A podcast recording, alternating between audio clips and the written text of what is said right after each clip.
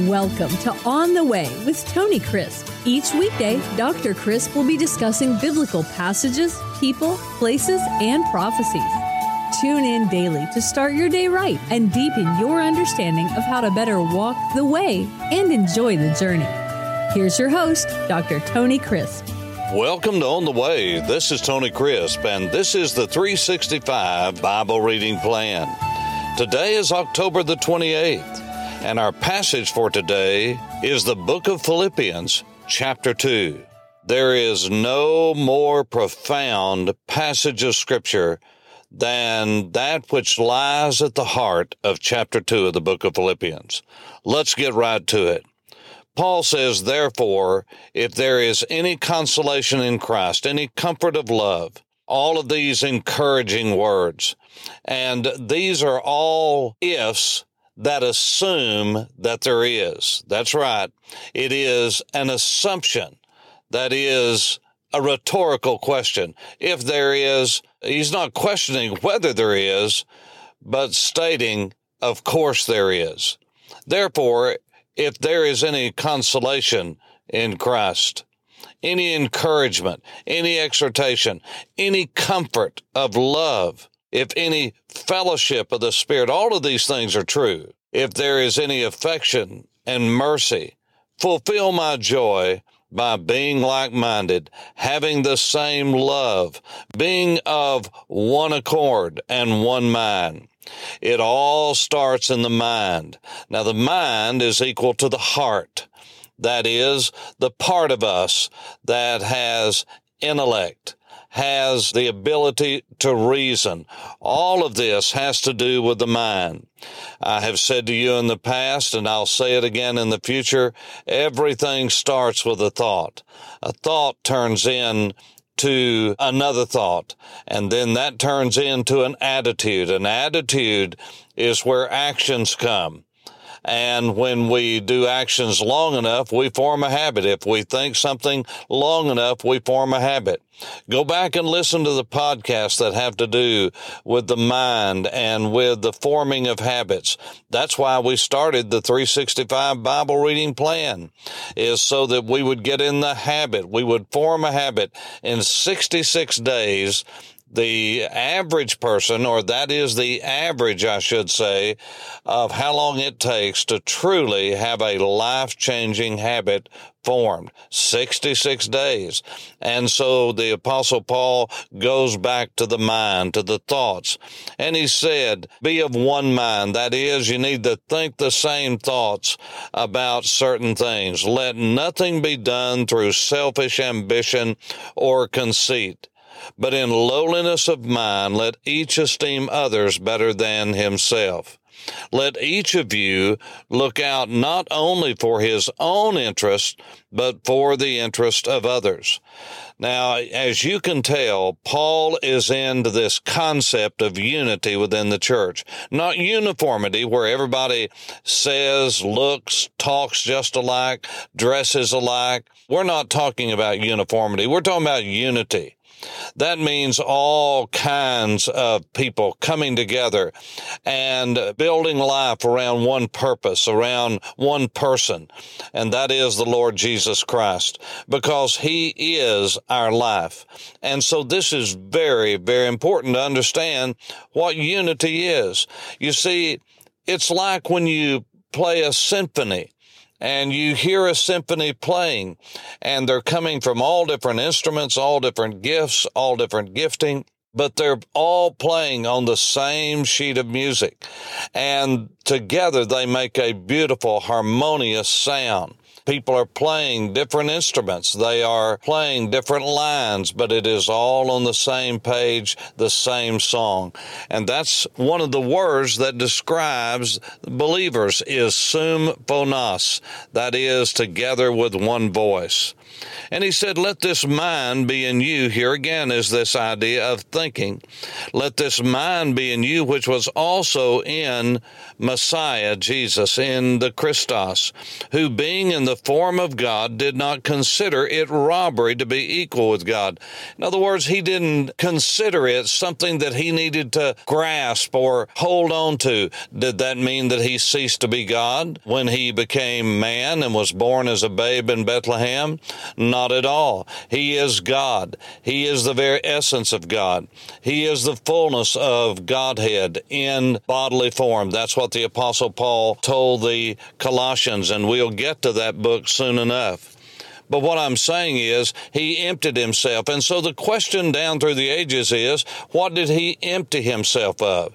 Of his attributes? That's what many say. I don't believe that. Of his uh, deity? No, absolutely not. He could not do that. He could not deny himself. And so he did not cease to be God when he became man. And so what did he empty himself of? Well, all you have to do is read through the critical and exegetical commentaries on on this, the linguistic, historical commentaries on this, and study Christology, and you will get as many views as you do pages in the book. And so you say, Pastor Tony, what do you believe he emptied himself of? Let me make it easy for you.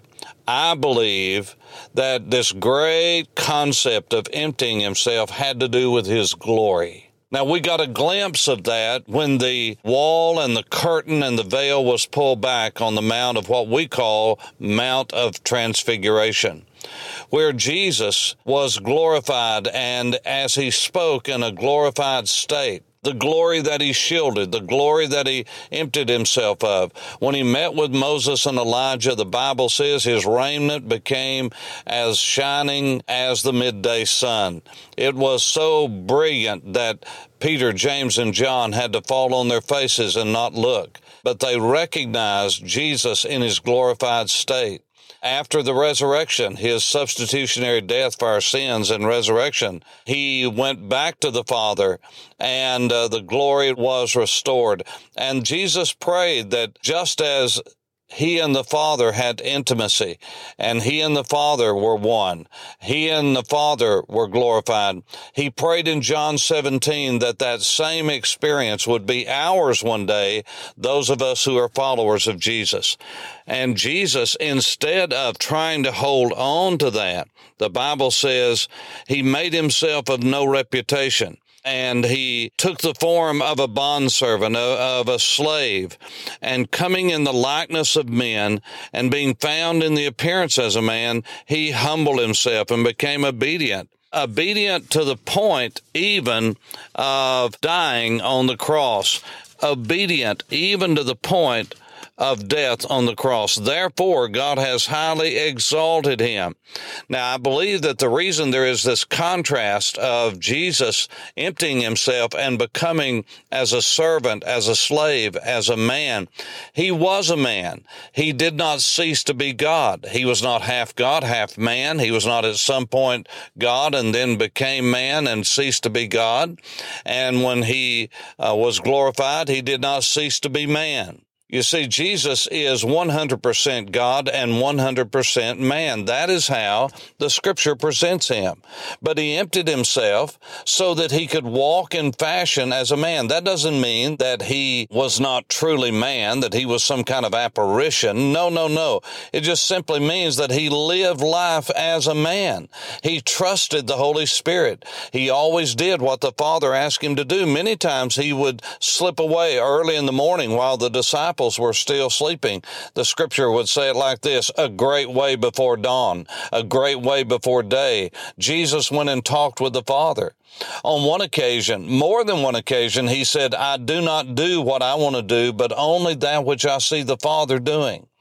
You see, he lived in total obedience, but listen, not just obedience, but dependence upon what his father said and the Holy Spirit guided him and helped him. And you say, well, how does all of that work? I thought the Father, Son, Holy Spirit are one. Yes, they are, but in the same way, they are distinct and are three persons in one. It is a triunity.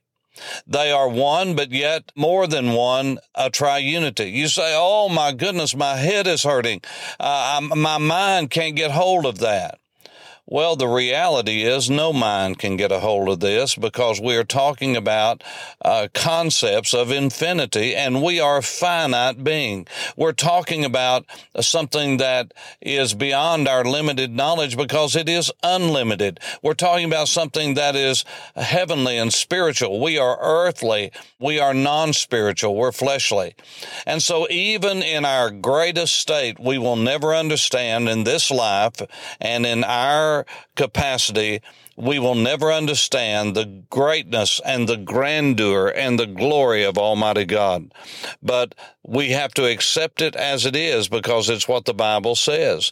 He humbled himself and he died on the cross. And the Bible says, therefore, because he was obedient even unto the death of the cross, he lived as a man. He trusted his father as a man. He walked with his father as a man.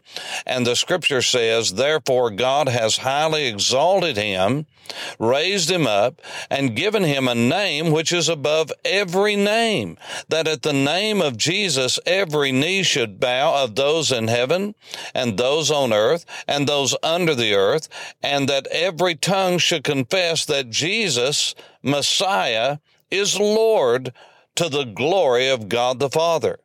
Now, this is very important. To sum this up, and I'm not trying to be tried. I'm not trying to say I know everything there is to know. I don't about this passage. Great, great men differ on this passage. Wonderful theologians differ on this passage. But one thing I can tell you, when Jesus came to this earth, he came and was born as a man, as a true man, fully man. And he did not cease to be God. But the glory that he had with the Father before the world began, he did not not exhibit that. He laid that aside. He did not give it up. He laid it aside for a time because he wanted to walk in obedience to show us that it could be done. Why? Because Adam failed at it. The man who was put in a pristine garden where no sin had ever been, surrounded by everything that is holy, pure, God honoring, and Adam blew it. He failed. He sinned. He fell short.